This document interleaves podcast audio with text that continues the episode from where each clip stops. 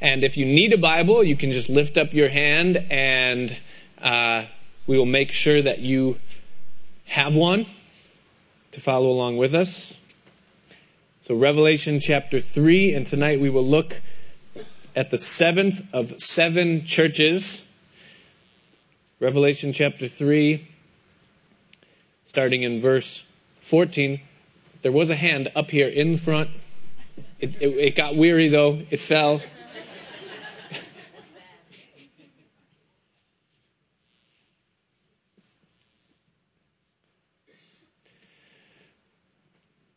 In our study last week, as we looked at the church in Philadelphia and Jesus' letter to them, we saw the best of the seven churches represented there, and we heard what Jesus had to say to the best of the seven churches.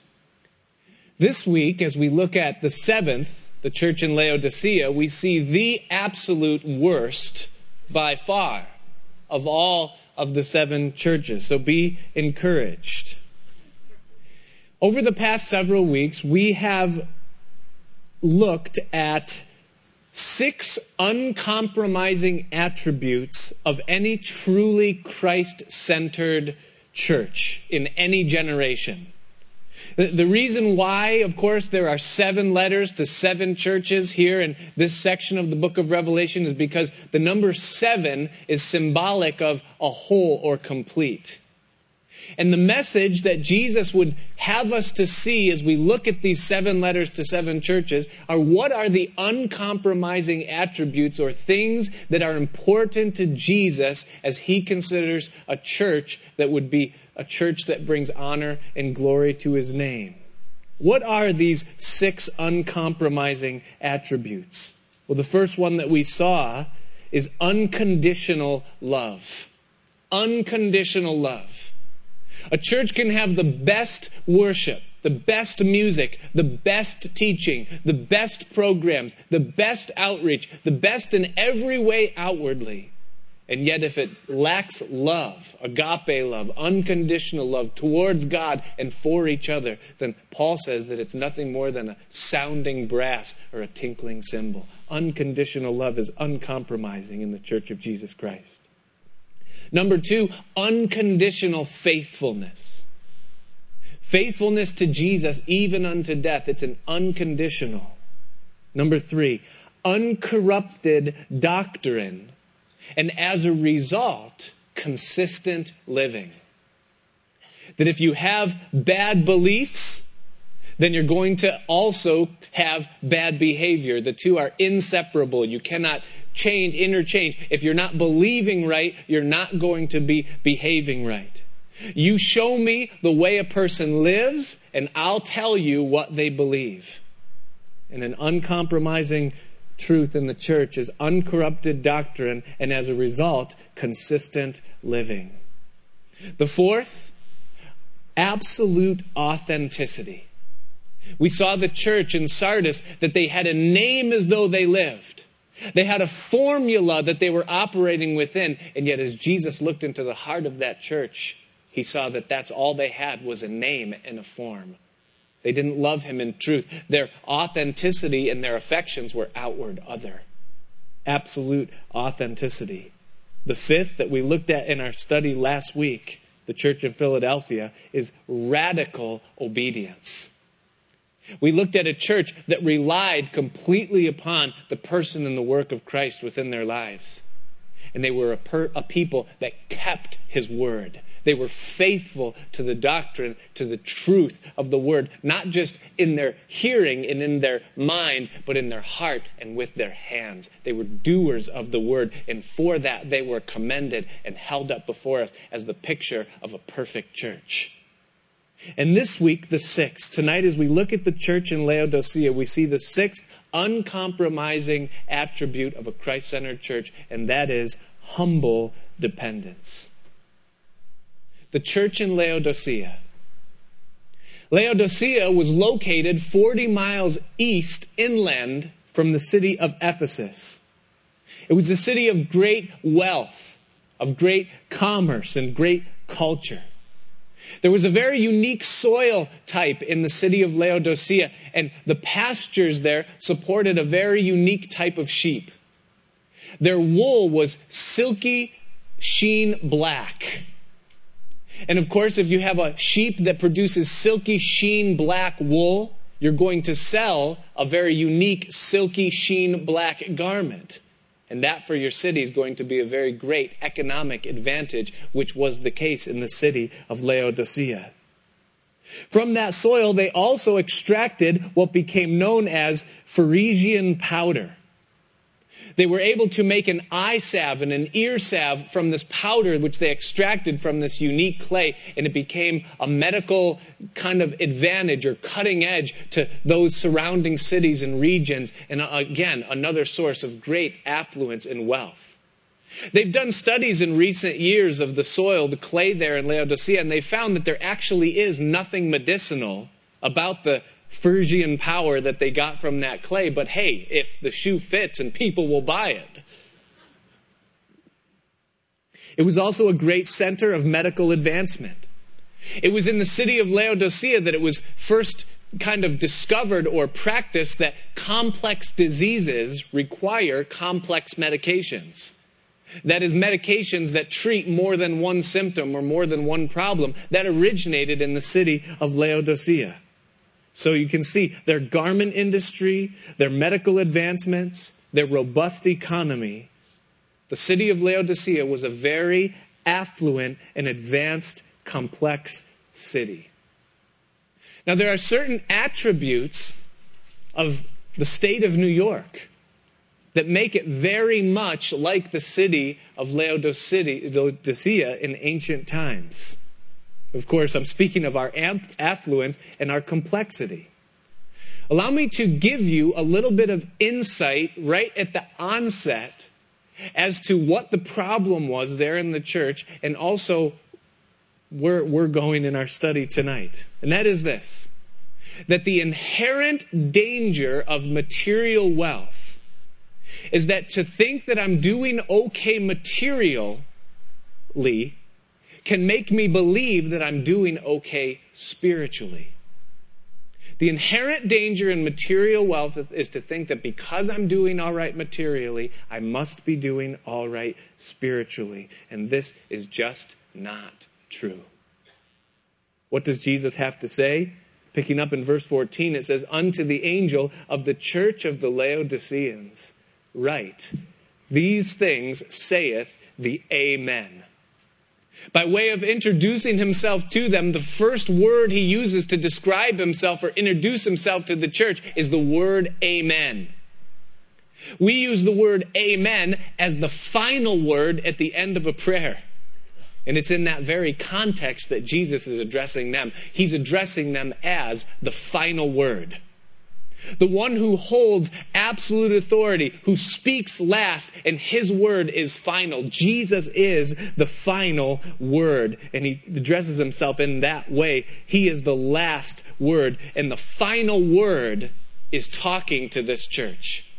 There's no one that they can appeal to. There's no one that they can say, well, let's get someone else's, you know, uh, thoughts on, on, on our real condition or on how things really are under the surface. But no, you can't go any higher than the amen.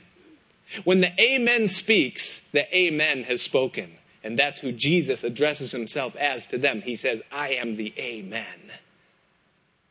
And then he goes on and he says also, the faithful and true witness the faithful witness. Now, a witness is one who testifies to what he has seen or heard.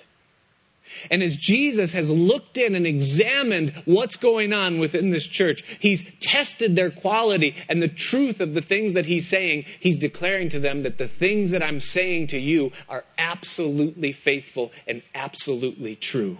I am the faithful and the true witness. And what I'm saying to you, you can trust me. What I'm saying to you, you can believe that it's true, both in my indictment against you and also my counsel to heal you. It is absolutely faithful and true. And then, thirdly, he calls himself the beginning of the creation of God. Now, the Jehovah's Witnesses have grabbed a hold of this verse and they've said, Ha, See, we've shown it. We've proved it that Jesus is a created being because it says right here that he's the beginning of the creation of God. That Jesus is not synonymous with God, but he is something that was created. No, no, no, no. Listen, when you look at it in the language, this is not speaking of chronology. That is, of something that was created at a certain point in time. But when he calls himself the beginning of the creation of God, it is a term that denotes rank. And that is that it isn't chronologically he's the first, but he is the first in rank. That there is no one higher than Jesus. The buck stops with him. The Bible says that the Father has committed all judgment unto the Son. And he is the final word. He's the Amen.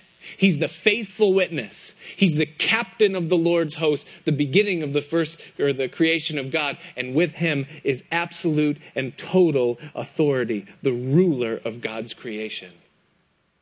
Now, what does the Amen, the faithful witness, and the ruler of the creation of God have to say to this church here in Laodicea? Verse 15, he says, I know thy works that thou art neither cold nor hot. I would thou wert cold or hot. So then, because you are lukewarm and neither cold nor hot, I will spew thee out of my mouth. He says to this church, I know thee, I've examined thee, I've looked at you, and I have found that you are lukewarm. The idea is that it's something that is insipid to the taste. It is sickening to God as he tastes the flavor of this lukewarm church. He's saying to them that he's annoyed at the temperature that they've taken and that he actually wants them out of his presence. Now, I, I, tried to sugarcoat that the best I could to make it sound gracious, but that's exactly what it says. He calls them lukewarm, and it's a term that denotes that he is ensickened with them because of it. Well, well, what does this mean when Jesus says that he would that they were hot or cold? Now, we understand what it means to be hot. We say, well, that person's on fire for the Lord. Or man, they have the fire of the Holy Ghost within them. They're hot. They're fervent for the things of Christ. And, you know, we kind of automatically take on the assumption we know what that means. But what does it mean when Jesus says that he desires that they would be cold? We would logically assume that to be cold would be the opposite of hot, that we're distant from Christ. That spiritually we've so cooled that we're to the point where we're actually frozen, like we would make fun of certain sects or denomination, calling them the frozen chosen or something. You know, that, that man, you're hot on this side, you're cold on this side. The hot ones raise their hand, the cold ones stand like this, you know, and, and that's kind of what it is. But, but wait a minute, wait a minute. Could it stand to reason that Jesus would actually want someone to be cold? Some have suggested that maybe that makes them reachable, but would Jesus ever say to a person that I want you in a position where if you died, you would go to hell? No, I don't think that that's exactly what that means.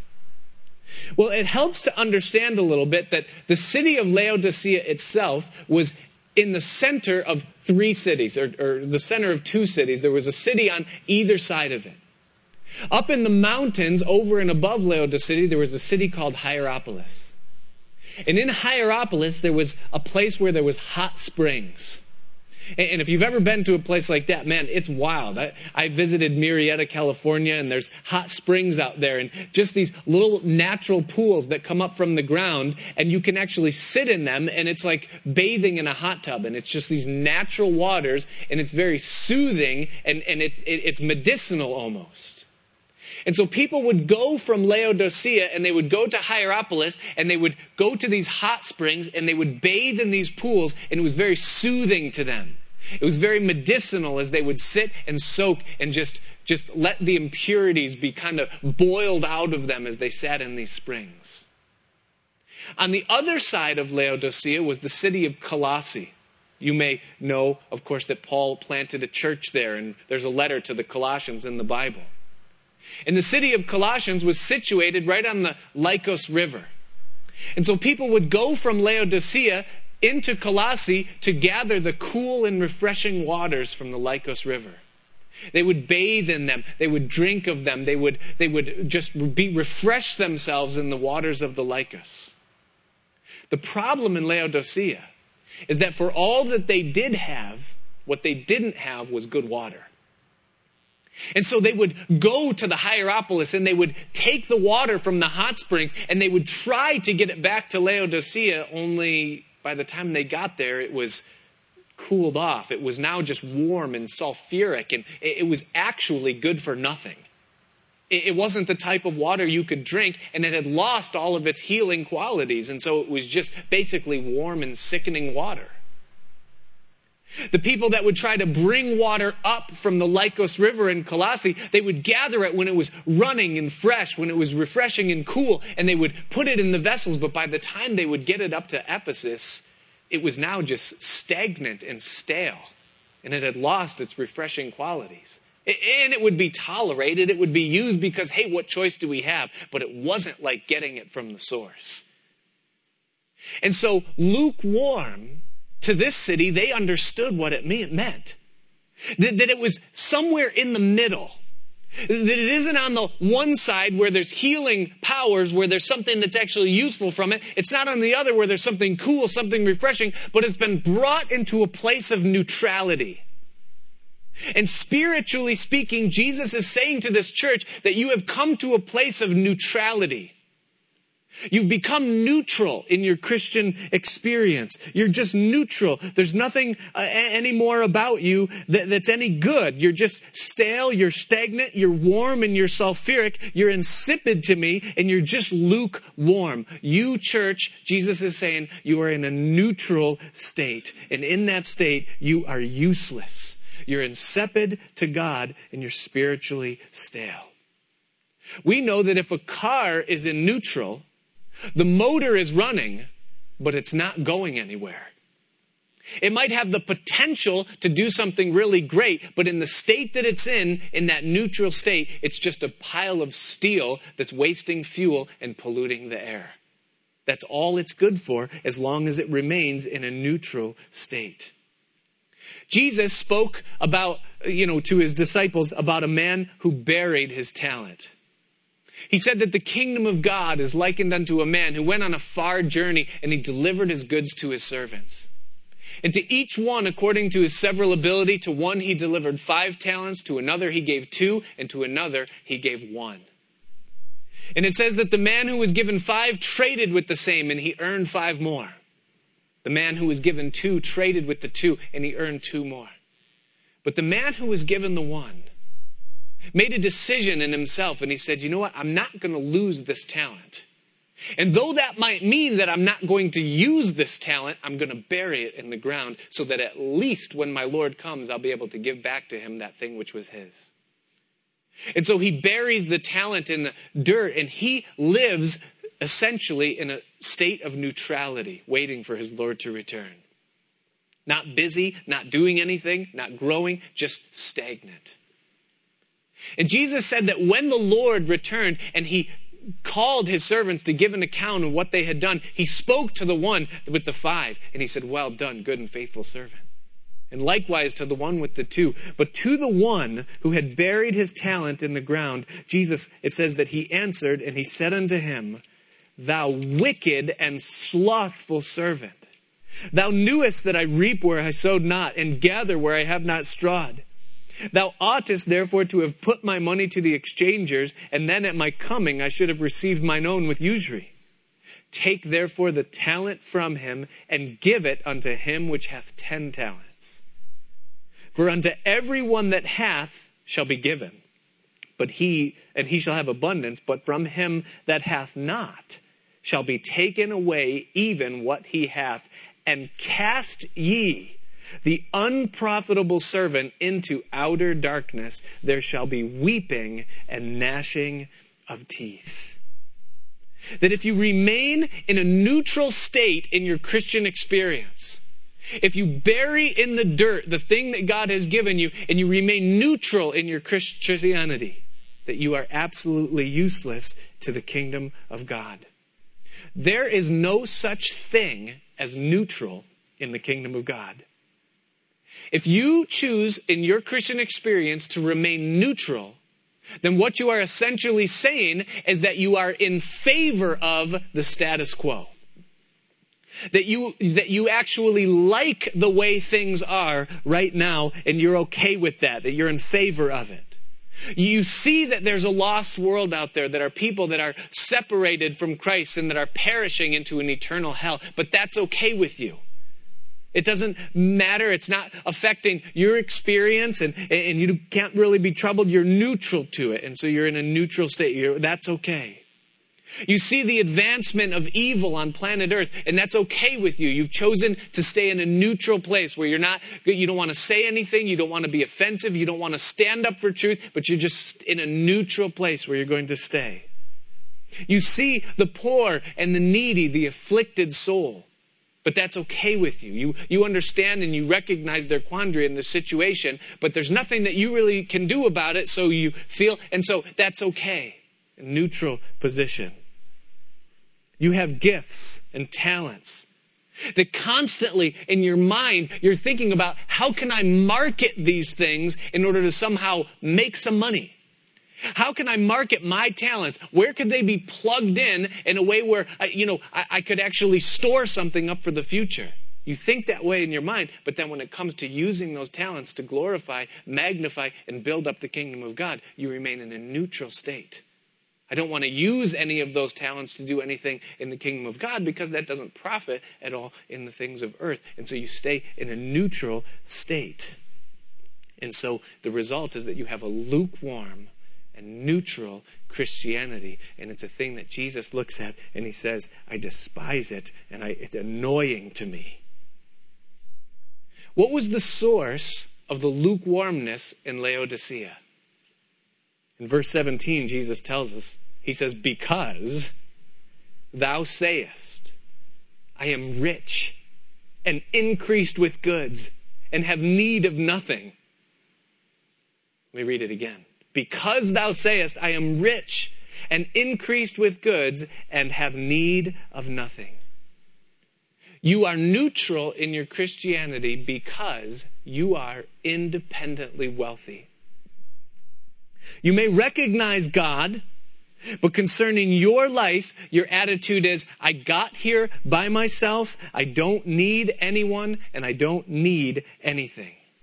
It's an attitude in the life. Now, I'm not saying with your mind or with your mouth, but I'm saying that the way you live, the declaration of your life, is that there's an attitude of self reliance, of self satisfaction, and it's based on a notion of self sufficiency. In Luke chapter 12, Jesus spoke of a rich fool. In Luke chapter 12, verses 16 through 21, Jesus spoke these words. It says, He spoke a parable unto them, his disciples, saying that the ground of a certain rich man brought forth plentifully. Now, understand that that doesn't happen by itself. The ground does not bring forth plentifully by itself. The indication or implication is that this man was working the soil that he was industrious, he was profitable, he was successful, he was a trophy of capitalism. He was a man that we would look at and we would say, now that is the kind of guy that knows how to take what he's been given and make something with it. He would be on the cover of magazines and editorialized about in newspapers and held up high as the trophy of American success. This man who took this piece of ground, this useless dirt, and turned it into a fortune. It brought forth plentifully. And he thought within himself, saying, What shall I do because I have no room where to bestow my fruits? I've run out of room. I've reached the, you know, FDIC limit in all of my bank accounts. I'm over a hundred thousand. I'm not insured. I can't find any place else to put this money. I've got so much. What am I going to do? And so he said this, this I will do. I will pull down my barns and I will build greater. I'll go from stocks to hedge funds. I'll make it bigger. I'll make it greater. I'll find an avenue and a vehicle that can handle all of this wealth that's coming into me. And there will I bestow all my fruits and my goods. And I will say to my soul, Soul, thou hast much goods laid up for many years. Take thine ease, eat, drink, and be merry. Now, this is what this man says about his life. As he looks at his own life, material wealth must mean spiritual health. His assessment of himself is I'll build bigger barns. I'll say to my soul, You have much goods laid up for many years. Eat, drink, and be merry. The blessing of God is upon my life. That's what he says about himself. But what does God say as God looks at the soul of the same man? Verse 20. But God said unto him, Thou fool. The world says, My God, look what he's done with what he's been given. The industry, the capitalistic fervor, the understanding. God says, Thou fool.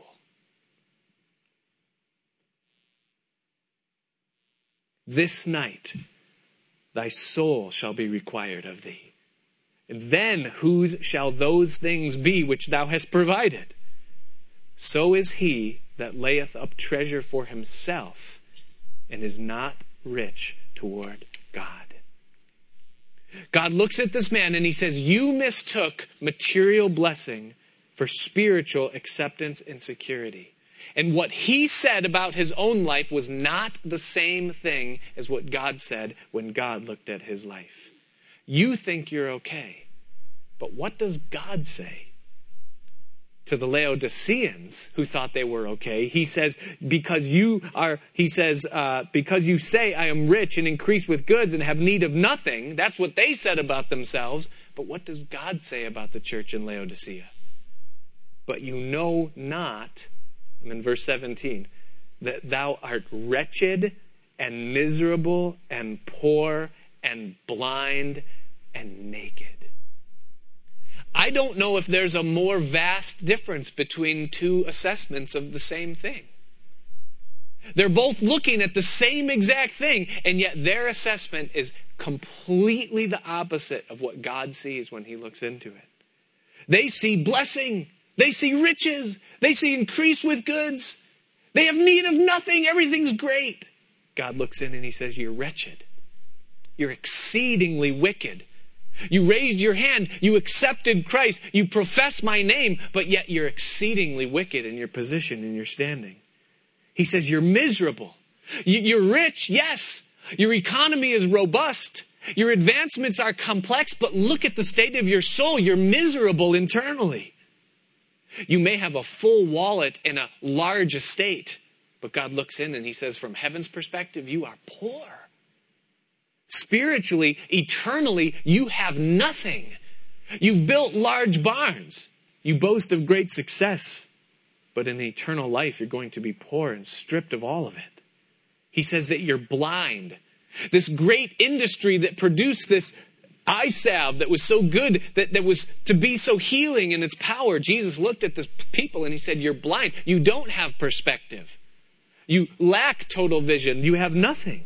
And then finally, he says, You're naked. Now that's embarrassing. They don't even know it. He said, You don't even know that you're naked. And I was thinking about this. What would it be like if you go through three quarters of your day you know, you travel in, you're at work, you're conducting yourself, and then all of a sudden someone says, you know, I don't want to offend you. But did you know you're naked? And I was thinking, you know, here I am standing here, you know. And here's this church that thought everything was okay. And yet, to the cloud of witnesses, the angels peering in, wondering at the grace of God, the Spirit of God that hovers over the church and looks into the thing, as everybody thought they were so secure, secure they were an embarrassment and a shame, and that they were naked, not covered. And I know that there's some here tonight that you think you're okay. That you look at the outward conditions of your life and you translate that into how you must be doing spiritually or what God thinks and God sees. But you've set yourself in neutrality in your Christianity. You're in a neutral position. You're lukewarm. And therefore, God's view is insipid stale, annoying, sickening. You're silent when it's time to speak. You're ignorant to the afflictions and evils of the world. You're tolerant of wickedness in society. You're distracted by the pleasures and the cares of this life. And you're slothful when it comes to spiritual activities in the service of God. It's neutral, lukewarm Christianity. It's what Jesus sees in the church of Laodicea. But the good news is in verse 18 is that God doesn't want to destroy them. And neither does he want to destroy the person who's neutral or lukewarm today. He says, I counsel thee. He doesn't counsel anybody that he wants to destroy. I've talked to some people, and I've even had the thought myself from time to time that, man, God just wants to destroy me.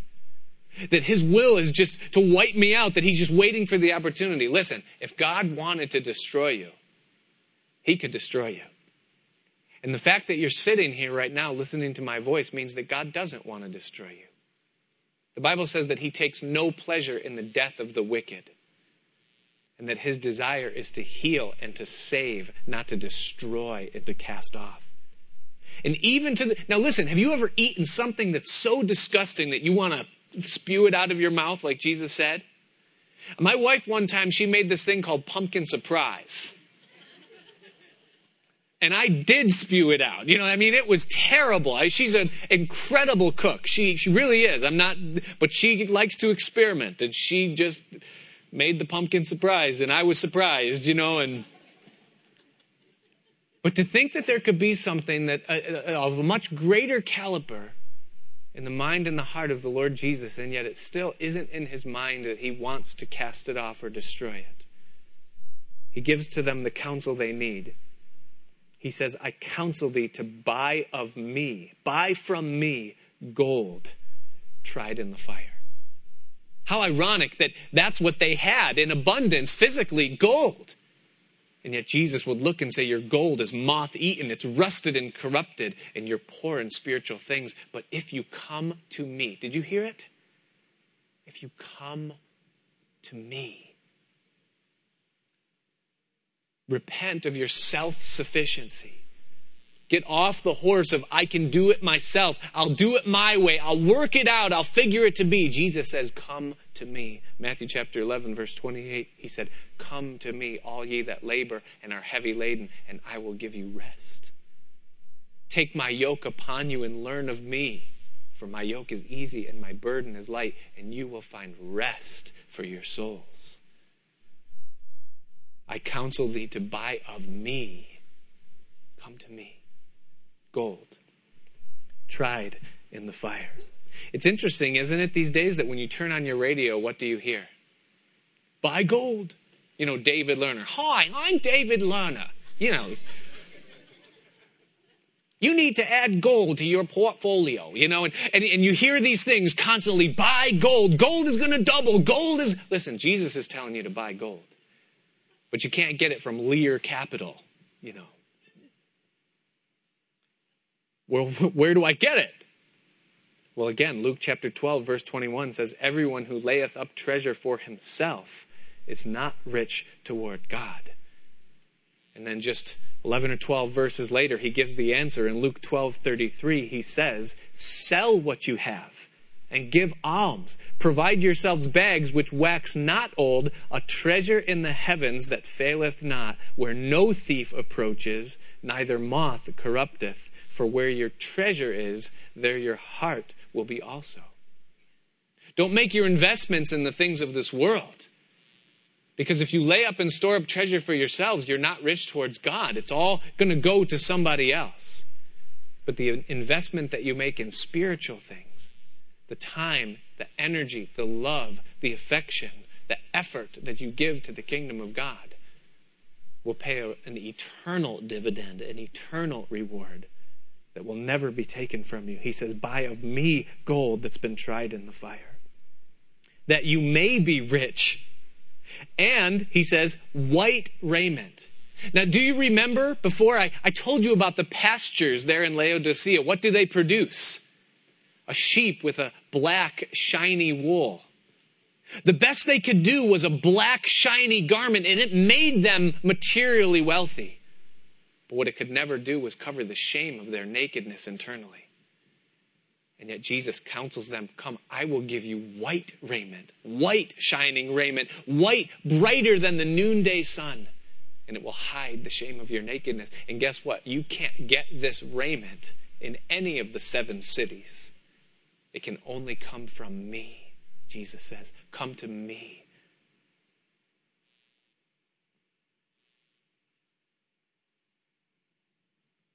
And then he says, and anoint thine eyes with eye salve that thou mayest see.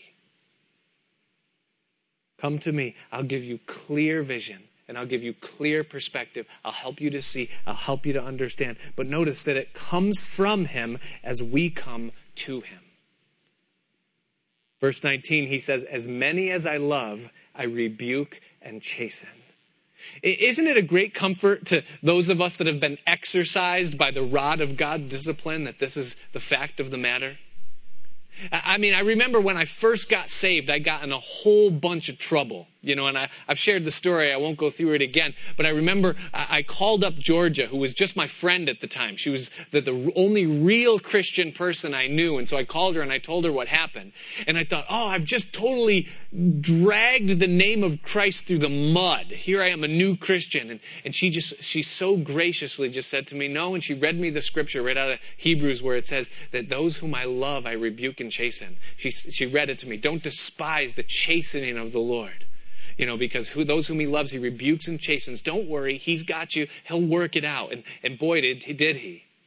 I remember talking to a friend of mine recently. We were talking about the discipline of, of God, and, and he, he was telling me he's, uh, he's some kind of a technician, and he was doing something at a, an, an all girls college. And he was working in this kind of indoor gymnasium facility, uh, and he was up on a ladder, and, and it was really hot, you know. It was summer, midsummer. And so he, and he's a Christian, but he just thought, you know, I'm just going to take off my shirt. It's really hot in here.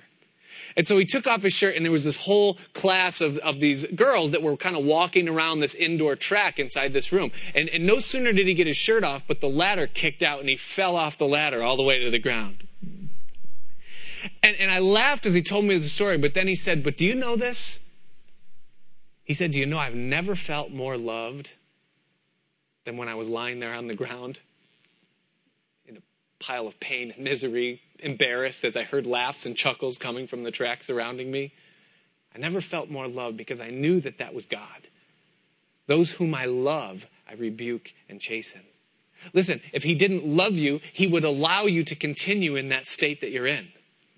If he didn't love you, he would allow you to just continue down that path of destruction. But the fact that he's addressing it, bringing it up, and calling it forward is because he desires to heal it because he desires to forgive, because he wants to set free.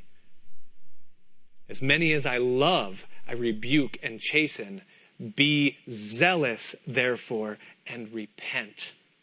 He doesn't just say repent or accept thou repent, but he says be zealous and repent.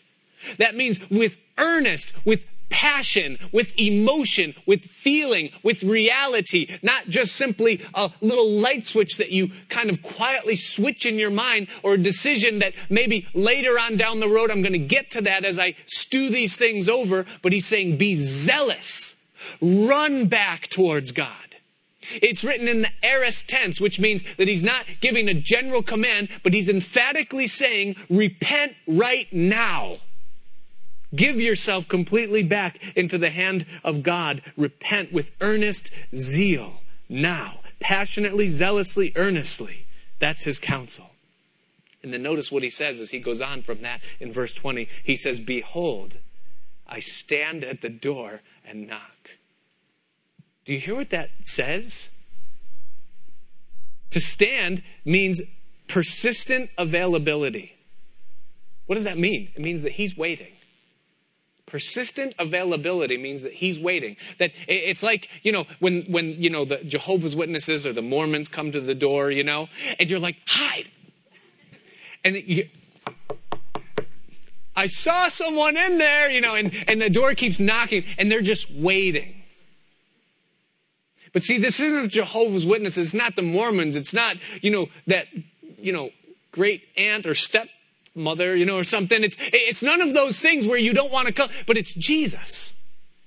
It's the Son of God, the Amen, the faithful witness, the firstborn, the beginning of the creation of God, the one who holds all things in his hand, and that all judgment and all eternity is held in the palm of his hands. And it says that he stands at the door of your heart and he knocks and he is persistently available. That he waits. That you, right now, have the potential to make Jesus wait. How long has Jesus been waiting? I'll repent. I'll get right. I'm going to get right. I'm going to get right next week, next, next time, next Bible study, next conversation, next chance. He says, repent right now. He's waiting. I stand at the door and knock. Well, what's he waiting for? And what happens if I answer it? What's going to happen if I say, okay, Lord, and I actually let him in? He says, if any man hear my voice and open the door, I will come in and I will sup with him and he with me. I will rebuke him. I will tell him all of the things that he should have been doing for all of these years. I no. He says, I'm going to fellowship with you. If you let me in, I'm going to fellowship with you. I'm going to interact with you. There's going to be a, friendship. I no longer call you servants, but I call you my friends because a servant doesn't know what his Lord does. But when you let me in, when you come to me, when you begin to depend upon me, there's going to be a fellowship. There's going to be intimacy and reality. That's my chief desire. That's what I want with you. That knocking that you're hearing, that voice that's calling, it isn't calling you back into religious service. I'm not calling you to fill the seat in church that's been void and vacant for so long, but I'm calling you back into a relationship. I want you to know what it's like again to hear my voice speaking to you, to know the touch of my spirit and the leading and direction of my eye that's guiding you to again have my counsels, to, to sit at my table and to bring me into that relationship or bring me into that employment or bring me into that situation, that neighborhood or that conflict and hear my counsel again. Watch how I direct and lead your life.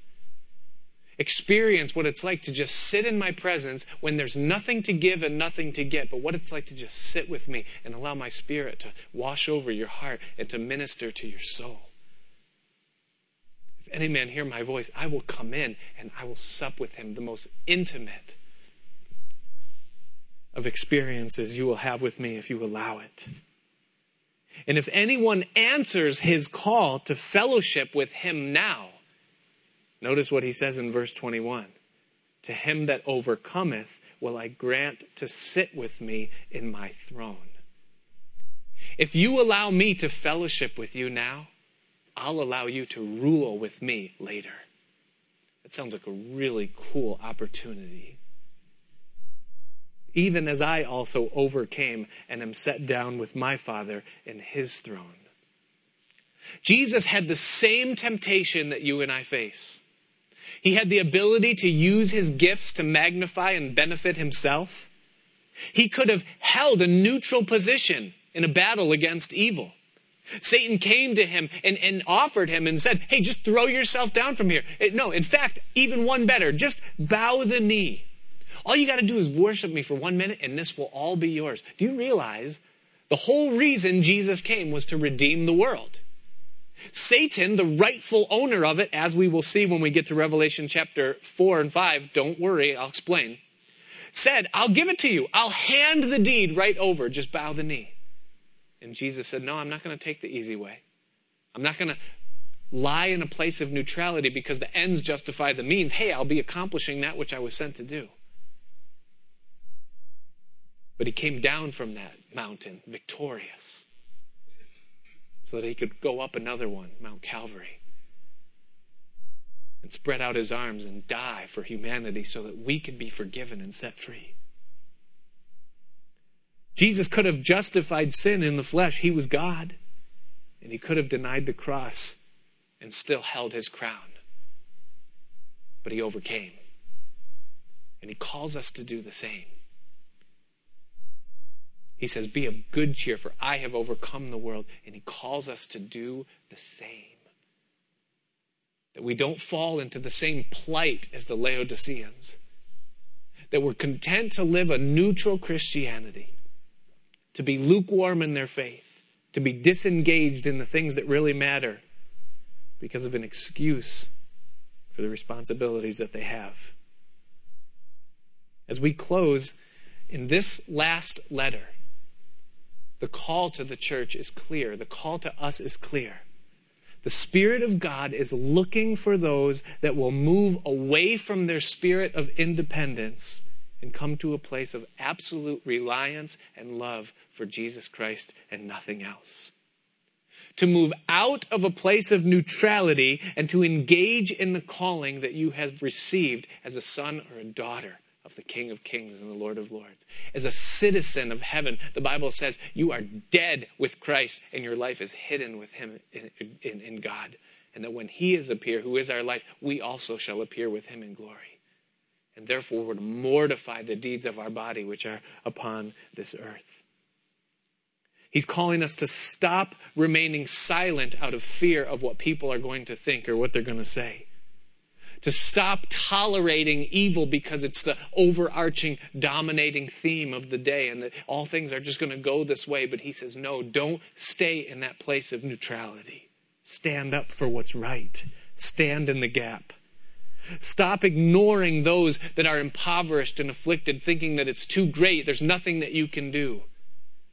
But think of Jesus who laid all down in order to reach us.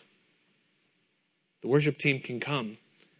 It starts with, as Jesus said, repentance. Earnest, passionate, immediate repentance.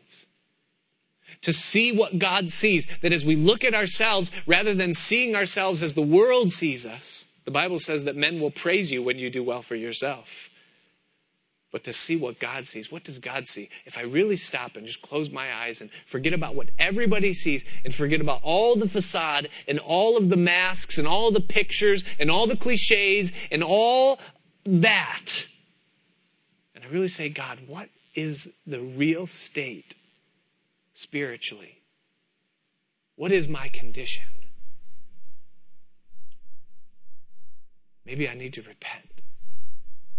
Maybe I need to be honest that I am the epitome of lukewarmness, that I have become that insipidness that's become useless to the kingdom of God because of my pursuits in the kingdoms of men. He's calling us to repent. And then, second of all, and it goes with the first, is to let him in to let Jesus into our lives, not just our church life, because even in Laodicea, Jesus had access to their church life. In Laodicea, no doubt they would come into the building and they knew they could say, Praise the Lord. Hey, pray for me. I've got something going on this week. Or that they could say all the things. I mean, church is church. But yet, Jesus was so far from everything outside of it. Their free time, Jesus didn't have a part in it at all.